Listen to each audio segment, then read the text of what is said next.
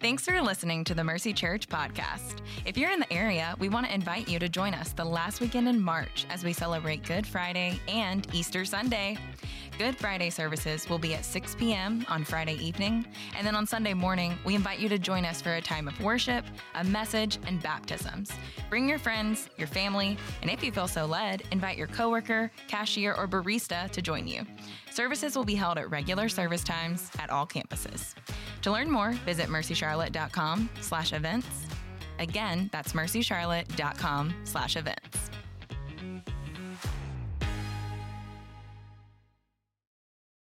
We are talking about manhood this morning in our sermon in Genesis, all right?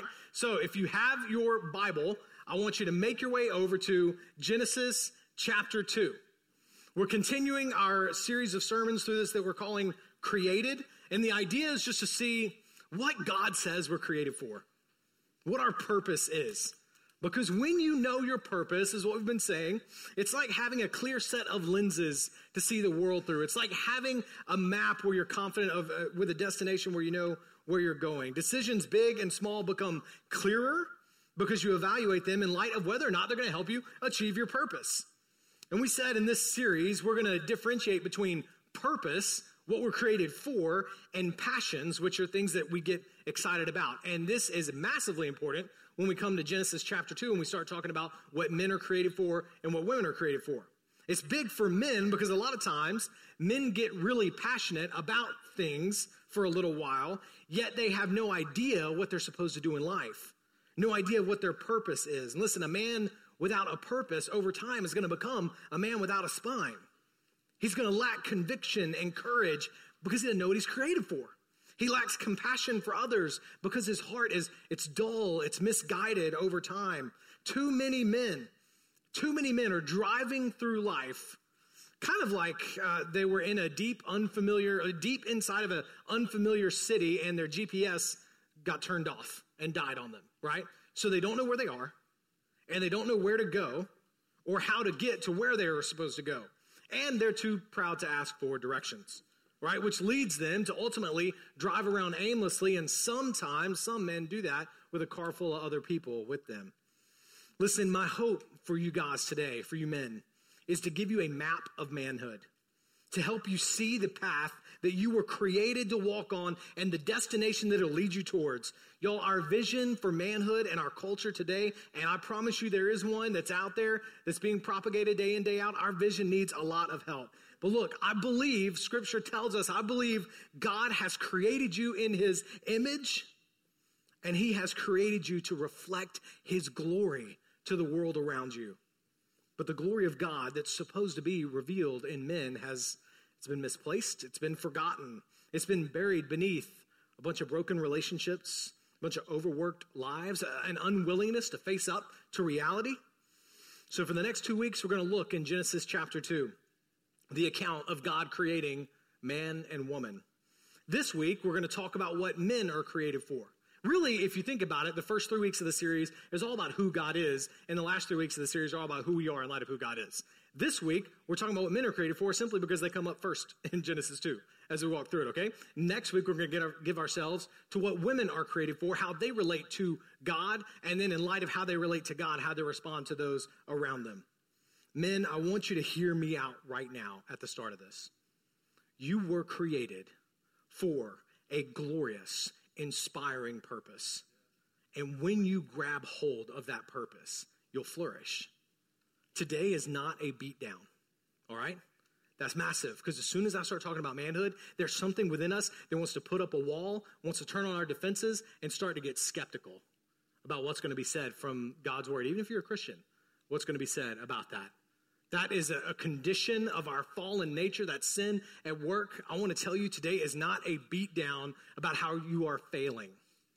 Today is a call up to some incredible, incredible picture of what God has created you for. And, and women, listen, I want you to hear this, because in this case, this is who all of your male friends are called to be. It's who to look for in a spouse. It's who to help your husband become. It's the man to raise your boys to become. It's the man to raise your girls to look for. And listen, I, I want to say this as well. There's no way I can do all of this um, in one sermon the way I would like to do it. So let this be uh, just my moment to plug. Guys, you should probably come on our men's retreat, November sixteenth through eighteenth, where we got a whole weekend to begin to start to hammer some of this stuff out, okay? Um, that is just probably a good application step for you right out of the gate. So um, here we go. First one ever. Don't miss it. All right, here we go. What men are created for. This is what Genesis two is our outline. What we're created for, why we're not that way, right? If we're created for this cool, awesome picture that God gives us, what, what, what went wrong? And then where do we go from here? All right, how do we get back on track? So you guys ready? Yes. Fellas? Yeah. All right. All right, okay. All right, here we go, verse seven. We'll start in verse seven. Then the Lord God formed the man out of the dust from the ground and breathed the breath of life into his nostrils, and the man became a living being. There's a wordplay that Adam's using here, or excuse me, that Moses, our author, is using here. The word man, Adam, in that's the word for man, and then right after that, he gives the word for dust. It's Adamah. The man is literally named the dust of the earth. We probably should have, the translation is not Adam, but dusty, right? That would be a good English version of the word. And then he can, but, but we don't. Um, then what does he do? He breathes the breath of life. It's a very important, that if you track the breath of life throughout Scripture, it's a very significant, specific thing he's doing. He doesn't do that with anything else in creation, which gives man a unique standing among creation. He is in the image of God, animated by the breath of God. He's God's representative on earth. Listen to me, guys. Before you are given an assignment, you are given an identity, okay? And this is actually going to, what you're going to see next weekend, women, you're going to see the same thing, right? Before you are given an assignment, a task to do, you are given value. You are given an identity by God. You are God's representative to the rest of creation. This is what I talk about. This is for men and women. This is Genesis one that we looked at a couple weeks ago, twenty-seven, twenty-eight, right? God created man in his own image. He created him in the image of God. He created them male and female. Before he gives you an assignment, he gives you a value. And as that identity develops in Scripture, God starts to call these image bearers his own children, his sons and daughters. Goes back to what we said earlier in the series, that before creation, God was a father, loving his son Jesus for eternity. Y'all, God's love for you, it isn't just like the affection of a creator for something he created.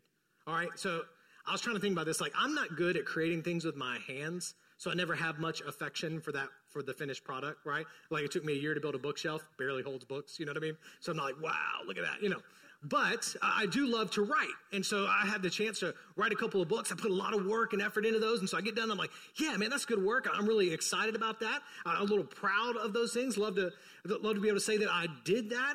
But that is nothing. My affection for that created, that thing I've created, is nothing compared to the love I have for my four kids.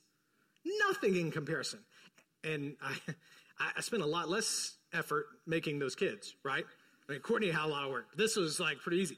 And yet, God has given me such great love for them. And God created me that way to remind me that his love for me is not first about him creating me. It's that he's my father. He's my, you know, psychologists say the three things that a son most needs to hear from his dad in order to grow up with a healthy self-image. I love you, I'm proud of you, and you are good at this thing, a specific thing, good at leading people, at caring for others, whatever it is. You're, I love you, I'm proud of you, and you're good at it. That's it. Simple things. It's a father telling a son he values and approves of him. Y'all, listen, there, there's a reason that we're created that way, or that we respond that way. It's because we're created that way. That's what God, the true Father, that your earthly Father just represents, he gives you that value, that approval in Christ. And we find that, man, that's where we're going to wind up. That's where we're landing the plane today, is that we find that approval, that affirmation that we've been longing for in Christ. And when it comes to our inherent value, being created in his image, being called sons, we don't get to choose that value. Being created in his image, the value that comes with that, that's just been given to you. You'll get to choose what to do with it. But brothers, you are made in the image of a wonderful God. And the purpose of your design was to show God to the world. Listen, I'm going to give you five aspects of manhood from Genesis two today. That's the first one. Man was created to glorify God.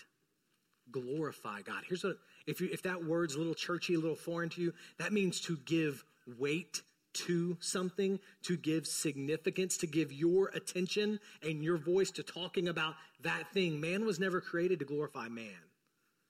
Man was created to give glory to God. So the question I have for you is, if your life is all someone has to go by right now to understand God, what would they conclude about God right now? You are God's representative to the world. What's your life saying about him right now? All right, we're going to keep going. I'm going to get more specific to your purpose. But that's your identity. You're created in the image of God. He loves you, looks down on you as son. Verse fifteen, the Lord God took the man, placed him in the Garden of Eden to work it and watch over it. All right, first indication of an assignment. God puts man in a garden and says that this garden was good, right? Everything God created was good, yet there's still work that needs to be done. It was good, but it wasn't perfect yet. Think about it like this, all right? I got permission to use uh, this illustration. When you see my wife here at church, she is all dressed up. She is looking good. Her hair is good. She is exquisite. She is perfect. Now, when I see her when she first wakes up in the morning, she's good, right? She's good. And all the raw materials of beauty are there. Just some cultivating that needs to be done, right? Most dangerous illustration I've ever done um, in preaching. Look, God places all the raw materials there in the garden, and then all those raw materials that are good, he puts man on assignment. And here's the assignment. It's the one we still have today, y'all. He gives man responsibilities. Men are created. And again, you'll see this. The same thing's true with, with women. You'll see it next week. But man was created with responsibilities. Man was created to work, and his work was to cultivate God's creation, to develop the raw materials for the glory of God and then to the benefit of others. It's kind of like the difference, I think I've told you this before, um, between the way to think about a security guard and a stockbroker, right? Like if I give a security guard one thousand dollars and say, hey, I'll, I'll be back in ten years, how much money do I expect the security guard to have for me when I get back in ten years? one thousand dollars, right?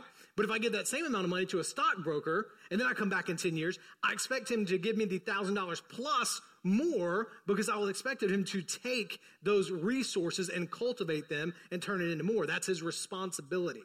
The farmer takes raw materials, cultivates them into produce. The architect takes raw materials, cultivates them into buildings we live and work in. The artist takes raw materials, cultivates them into beautiful pictures and beautiful pieces of music. The lawyer takes raw principles of fairness and justice and cultivates them into laws that benefit society. That's God's plan. We take his raw materials and we cultivate them in a way that glorifies God, gives weight and attention to God, and then benefits, is a blessing to the others around us. Again, this is both men and women, because we're going to see um, next week, that, or actually we'll see it a little bit this week, and then again even more next week. God gave man a woman to help him work. So she's working too, seeking to glorify God and benefit those around him. Men, listen, you were created to work, and your work was to glorify God and benefit others. This means God is present in the world through your job, your vocation. Look, I know it's easy to think because it's so mundane. It's so like you just kind of go through the same thing day in, day out, whatever, if that's you. Your job, you might think that is ordinary. It actually carries a great amount of spiritual significance. And maybe some of you need to rethink your job as a gift given to you to develop creation in a way that glorifies God and benefits other humans. You need to have, therefore, that means you'll have the posture of serving others through that role, and your main priority will not just be making a profit. Listen, the American dream, which I would say is uniquely toxic here in Charlotte, is actually the American distraction. It says you make good grades so you can get in a good college, so you can get in a good job, so that one day you'll make good money, so that you'll build wealth and you'll prosper until you retire on the lake or on a golf course. The American distraction. If you make the accumulation of wealth your purpose in life, it's not bad to accumulate wealth. It's bad to worship it. You'll be, if you make that your aim, you'll be a miserable, cranky old person because this whole time you are making your life about you, but you weren't created for that. You weren't created to give glory to you. You were created to give glory to something else. And so when you give glory to you, it never satisfies you. You were created with the responsibility to work for the glory of God. And there's joy in that. When you give your life to that purpose, you then, glory of God, benefit of others, then you'll actually find happiness and contentment. Regardless of whether you have blue-collar job, white-collar job, whether you have one career, seven careers, when you see your work connected to God's creation mandate, that's when you start to have satisfaction and enjoyment out of it. Got to keep going. Verse sixteen. The Lord commanded the man, "You're free to eat from any tree of the garden, but you must not eat from the tree of the knowledge of good and evil. For on the day you eat from it, you will surely die." God gives man a, a great blessing and then a, a restriction. The blessing. Yeah, I want you to focus on that because we always focus on the one tree he's not supposed to eat from. First, look at it though. It's this great blessing to eat from all the trees of the garden. This is massively important because too often people think that God is only out to restrict man from enjoying himself. When in fact, God's the one that created you with the ability to enjoy things. Like you enjoying something, whatever it is, God created you with the ability to be able to enjoy it. Listen, God created with his word, and his word created an abundance of blessing for you to enjoy. And look, this is a truth that often gets obscured, forgotten. You will always find better and more lasting enjoyment inside of God's design than outside of it. Then God tells man not to eat from the tree of the knowledge of good and evil, because if he did, he'd die. He puts a limit. Okay, this one, this has messed with me. Several times reading this through, why, God? Why put the tree there? It's so that man, for his own good, would, would remain in willful submission to God. That man would not go away from God for knowledge of good and evil, but would trust God for wisdom. The temptation Adam faced, the temptation we all face, was to seek out right and wrong apart from God's words. Here's what I want you to see, the second aspect of manhood. Man was created to follow God's plan. In fact, listen to me. Before Adam was ever told to be a leader, he was told to be a follower. You catch, you catch the order here, guys, listen to me. You will never be a spiritual leader of someone else until you are a spiritual follower of your God. How in the world could you lead someone else, your wife, your kids? How can you lead them to someone you don't know? You can't. Look, this is massively important. I know, again, I know we're talking about women next week, but I got to say this while we're here talking about men are created to follow God's plan. Uh, women, and I know we have a lot of single men, single women that are part of our church. I love that. And I had a friend of mine who just reminded me in such a really awesome way that, women, this is a very important thing to look for when you are looking to date a guy. Is, is he submitting to God's plan, or is he after his own glory, right? His own glory or God's glory, his own plan or God's plan. The way um, my buddy Julius, uh, who is a, a church planter that um, we actually support down in South Africa, the way he said it, um, a group of uh, people were around him that said, what should... What should a girl look for? And he said, well, if his abs are fantastic, but his Bible's still in plastic, leave him alone.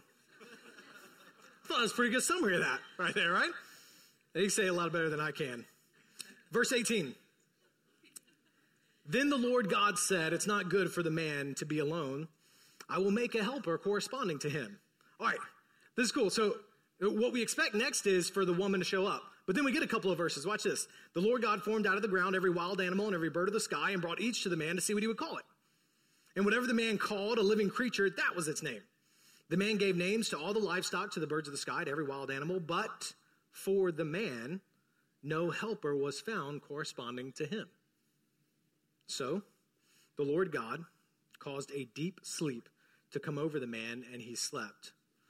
God took one of his ribs and close the flesh at that place. Um, shout out to our Mercy Kids Ministry. You guys have been on it. Um, I'm in the car with my five-year-old the other day. They went through this story just a couple of weeks ago. I'm in the car with my five-year-old. We dropped off the three big kids at school. We're driving home, and we were playing the noun game, which is like, guess what place I'm thinking of, but that wasn't working out well because she was like, I was like, is it in North Carolina? She said, no. United States? No. She goes, Dad, it's Charlotte. And I was like, oh, gosh. So this game's not working out. So then everything gets quiet for just a second. And then she goes, hey, Dad, why did God take a rib out of the guy? And I was like, that's a great question. And she, I was like, I've been studying that. She said, yeah. Did it hurt? I said, no, he was asleep. She said, did he wake up? I was like, no, God kept him asleep. Did he get a new one? Huh. Um, no, no, he didn't. And then she kind of leans forward and starts looking at my side, like from her. And I was like, I got mine, babe. I got all twenty-four right here. So she goes, oh, that's weird. And that was the end of the, and then she's on to something else, right? Car ride theology, y'all. So good. So thank you, Mercy Kids, for introducing the story of God to, to our kids. Uh, but look what happens. God takes this rib out, closes the flesh over. In verse twenty-two, then the Lord God made the rib he had taken from the man into a woman and brought her to the man. Man, listen, she's taken from him, made of the same stuff man is made of, which, by the way, is how they're both made in the image of God. She and he are both made out of the, the same thing. And then, look at this, like the father of the bride, he brings the bride to her groom. twenty-two through twenty-five, friends, it's showing you the first wedding. And the man said, this one I last. The uh, actual way to translate that Hebrew is, whoa! No, I'm playing. Um, nice work, God. This one at last is bone of my bone and flesh of my flesh. This one will be called woman, for she was taken from man. It's the first recorded words of the human race, at last. At last, because God had brought all these other animals, these creatures in front of him, and no helper, none like him. Literally, though, she comes along and he says she is like opposite. She's exactly like, yet opposite. So she will be called woman, Isha, because she was taken from man. He uses the word Ish. They complement each other. Now that the order is important, now that man has a job, now that he is under God's authority following his plan, now he's ready for a wife. And she isn't taken from his head to rule over him. She isn't taken from his feet for him to stand on. She's taken from his side to be with him, for them to be companions, to be under his arm in intimate fellowship. And then Moses, looking at this picture of what God has created, now Moses, our author, provides a little commentary to the people of Israel that he's writing this to. Verse twenty-four, this is why a man leaves his father and mother and bonds with his wife, and they become one flesh. Listen, this is the next part in this aspect of manhood. Only got a couple more. Man is created to commit. Simple truth. You are created, men, to be one who gives himself fully to another. Now, obviously, Moses is commenting on marriage here. Uh, there's apparently a, a problem in Hebrew culture at the time with men trying to get married to women while they were still too attached to their mamas. I know that doesn't happen today.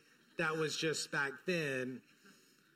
Moses says, as a boy, that's fine. You should be bonded to your parents.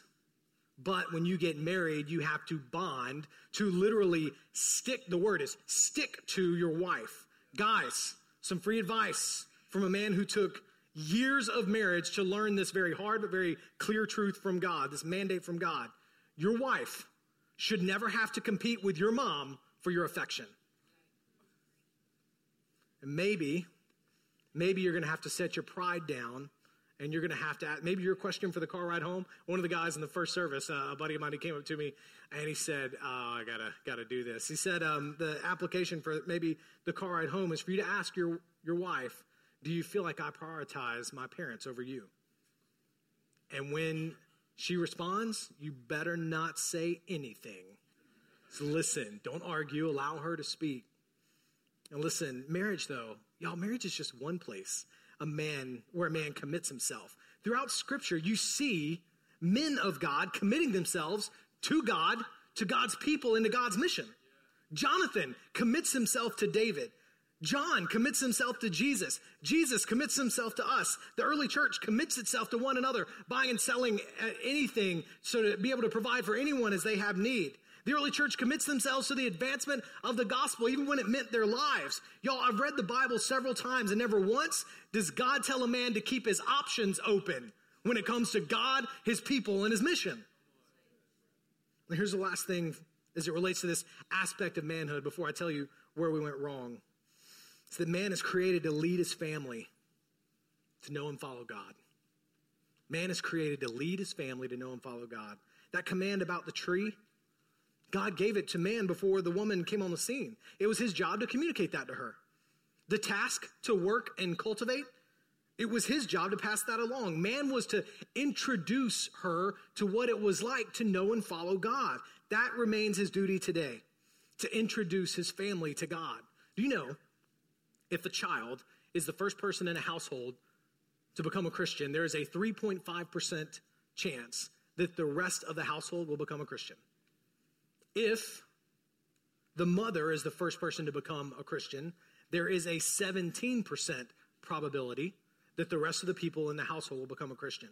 If the father is the first one to become a Christian, there is a ninety-three percent probability that everyone else in the household will follow. We were created, men, created to know and follow God and lead others to meet, to introduce others. You get, do you get the height of that calling? The joy that you can get to have as you surrender yourself completely to God? You get to watch so many others, the people that you love the most, and then so many others come to know life from the one true God? In fact, the Apostle Paul, He, he starts talking about marriage. He adds a layer to this. It's beautiful. Super important layer, especially for us who now Jesus has risen out of the grave. And so we read Genesis two through the lens of what Jesus did. And the Apostle Paul does that in Ephesians five. Verse twenty-five, it says, "Husbands, love your wives, just as Christ loved the church and gave all of himself for her." And then a couple verses later, he quotes our passage today. He says, "For this reason, a man will leave his father and mother and be joined to his wife, and the two will become one flesh." And then he says, "This mystery," talking about marriage, which I appreciate, saying marriage is a mystery because I ain't figured it out yet. And so now I got a little bit of a, okay, I'm never going to figure it out. This mystery is profound. It's beyond fully comprehending this mystery called marriage. But I am saying that marriage is about Christ and the church. Paul is saying, yes, men and women, you are image bearers, and marriage is a specific image that's to be about God's love for us. And men, you are to represent Christ in that image, which means you leave mom and dad, just like Christ left the Father and came down for his bride, the church. And then you commit to your bride, just like Christ did. And you lead her to know God, just like Christ did. And you do that by sacrificing yourself for her, just like Christ did. That's why I say in weddings, many of whom I had the joy of, of doing your weddings that are sitting in here today. Men, you do wear a crown, but it is a crown of thorns. It is a crown that is calling you to intentional, self-sacrificing leadership. That's what God calls men to. And listen, when we follow that roadmap, we're an image bearer. What great value he has given over us. And he's given us that, and he's called us to cultivate his creation so that it would be a blessing to others around us. Y'all, we will flourish as men, and the others around us will flourish as well. And you'll see what we see at the end of the passage, uh, verse twenty-five of Genesis two. "Both the man and his wife were naked, yet felt no shame." That's marriage. Completely exposed and completely approved of, fully known by one another, and fully loved and embraced. Now that's the picture, what we're created for. Why aren't we this way? I'm going to give you a little sneak peek into Genesis chapter three. We'll spend a lot of time there in a couple of weeks, but it's where everything goes wrong. There's this serpent, the most cunning of all the animals. He comes in and says to Adam's wife, "Did God really say you can't eat from any tree in the garden?" It's the first verse in Genesis three. He's setting her up. Notice how he twists God's words. "Did God really say you can't eat from any tree?" And she goes, "No, he didn't say not any tree. He just says that one over there. If we eat from that one, then we'll die." And the serpent says in verse four, no, no, you'll not die. In fact, God knows that when you eat, your eyes will be open and you'll be like God. So the woman is deceived and she eats. Read verse six. She took some of its fruit and ate it. She also gave some to her husband, talking about guys this week, to her husband who was with her, and he ate it. The guy was right there. It's going to be a big deal in a second. Next thing they hear, God's walking through the garden. It seems like it must have been a regular thing, taking an evening walk with God. They knew the sound, and at the sound of God walking through the garden, they ran and they hid. So God called to the man, and he says, "Where are you?" And by the way, this is not God trying to condemn man. God knows what has happened. God's trying to call him back to himself, and it's what he's doing with some of you today. Where are you, son? I know where you are, but I want you to see where you are. And Adam says, I'm hiding because I'm naked. And God says, verse eleven, well, who told you that you were naked? Did you eat from the tree that I commanded you not to eat from? Oh, goodness. The man's reply in verse twelve. Well, the woman that you gave to be with me, she gave me some fruit from the tree and I ate. Listen, this little scene in Genesis three is the record of the first sin, and it's important because it's the doorway through which sin enters the world, and just like God promised, when they ate from that tree, it would bring death. And not only did it bring death to them, physical death, they would now die. It also brought more than that. It brought a corruption of everything in the world, of the way things are supposed to be. So relationships now are not the way they're supposed to be. There's this distance that you saw between Adam and Eve, hiding, that was not there before. Listen, I want to show you how sin, how sin reconditioned us away from this created identity, and I think it resonates with you. God created man to glorify him. Sin conditions him to reject God. Adam rejected God, chose his own way, and it led to destruction for his family. God created man with responsibilities. Sin conditions him. Sin condition, conditions you men to pass the buck. When God holds Adam responsible, he blame shifts. He literally blames everyone else in the universe for his sin. Do you catch that? It's still a problem for men today. We are so afraid of failure and we refuse to own anything.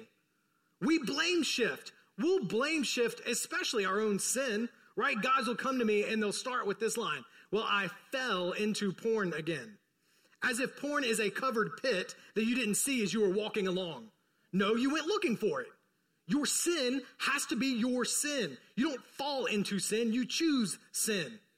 You can't, listen, you can't understand the grace of God and the gospel of Jesus Christ until you own your sin.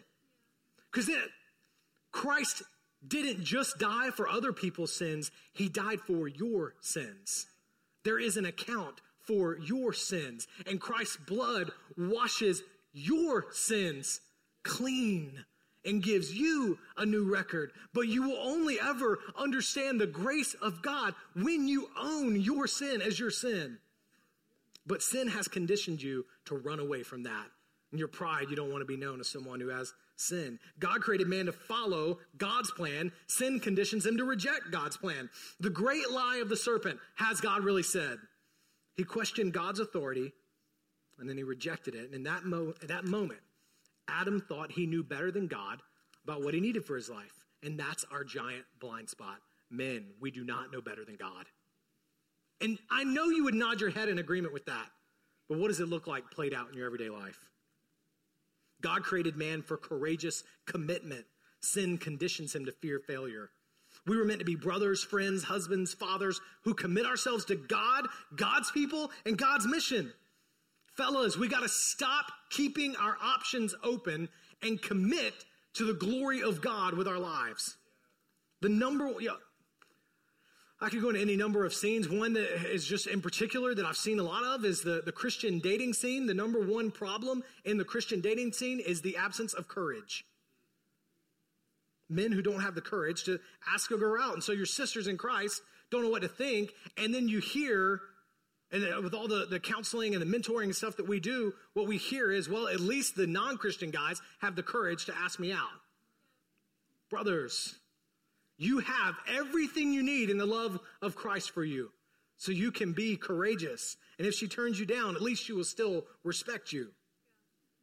God created man to lead his wife, to know and follow God, but sin conditions him to ignore God. Sin doesn't want God's words in our minds and hearts. That's what happened with Adam. It's what happens with us. We ignore his word, right? We are created to lead our families, and many Christian men say, I just don't know how to do that, or, I, you know, I'm just, I'm not, a, I know I should read God's word, but I'm not a reader.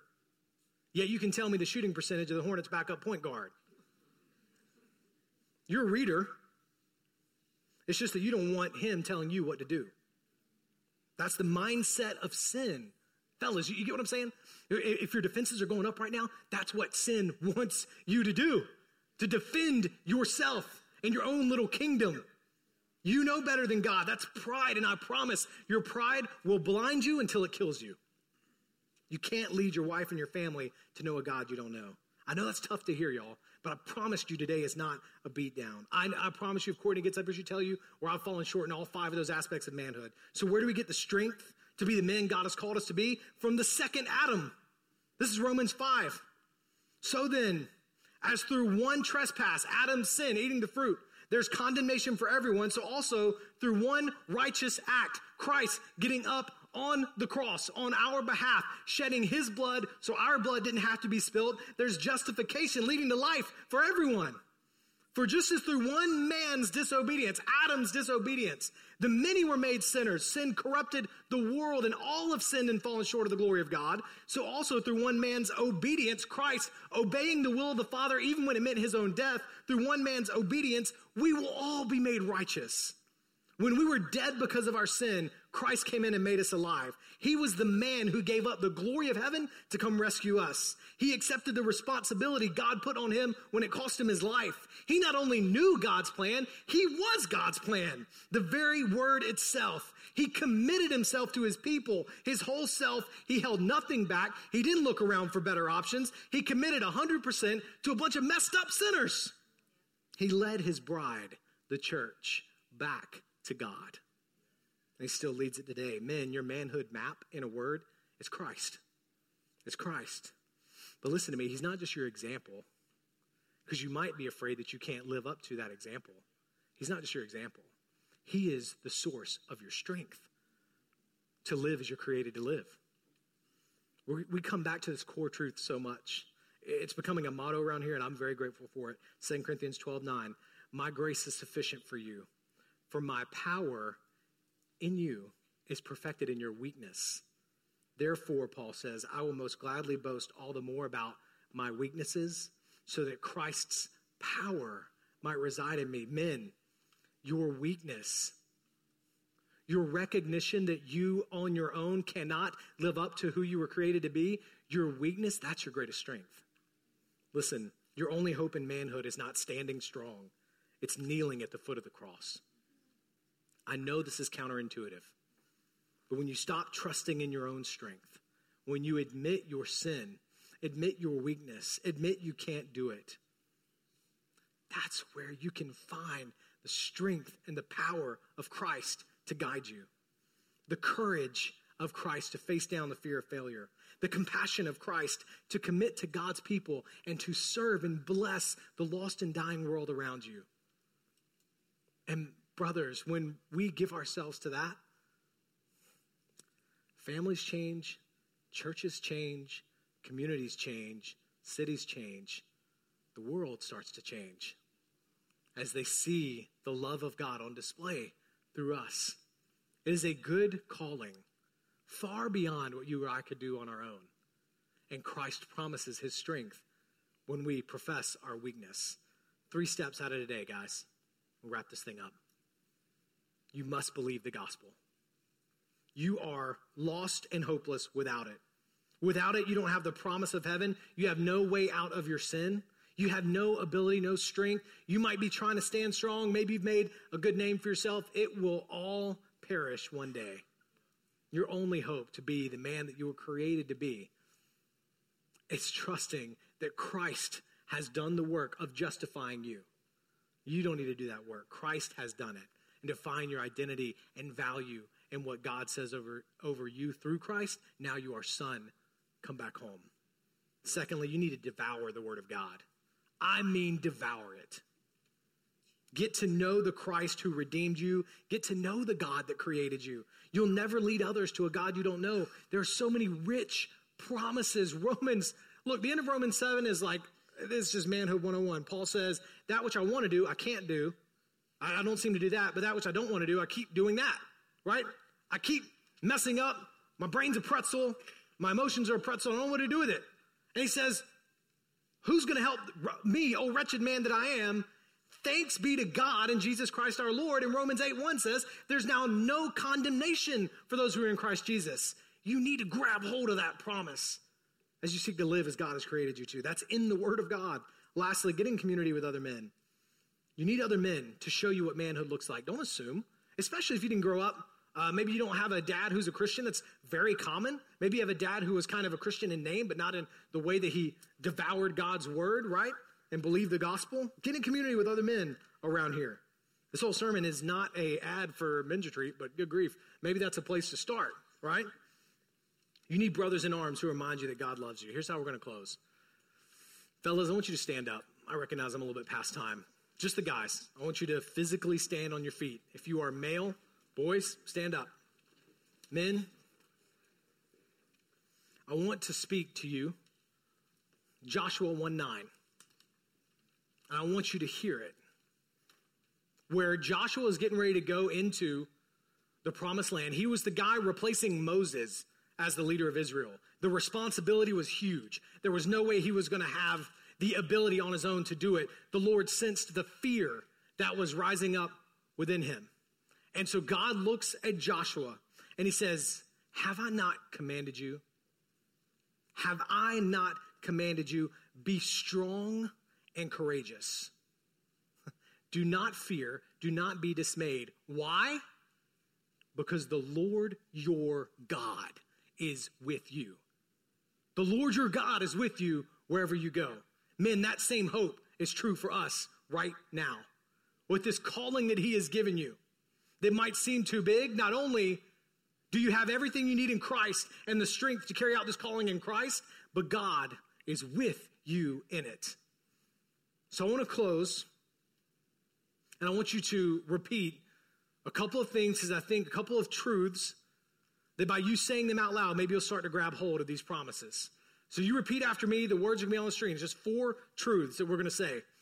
The first one is, I am a son of God. You repeat it. I am a son of God. Here's the second one. He is with me. He is with me. So I will not be ruled by fear. I will, huh. I will walk in the hope and love of Christ. Let me pray for you, brothers.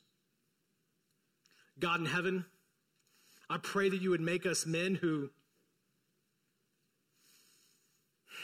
who open our hearts, that that doesn't scare us, that that's something that said we, we open our hearts to your love for us. We rest in that love. Abide, make our home in that love. God, would we find that before, we find it to be true, that before you ever tell us what to do, you tell us who we are. And we are sons, brought back home through Christ. God, I pray for these men, young and old, that they would have the courage that comes from knowing you walk with them. The courage to know that you are guiding their steps.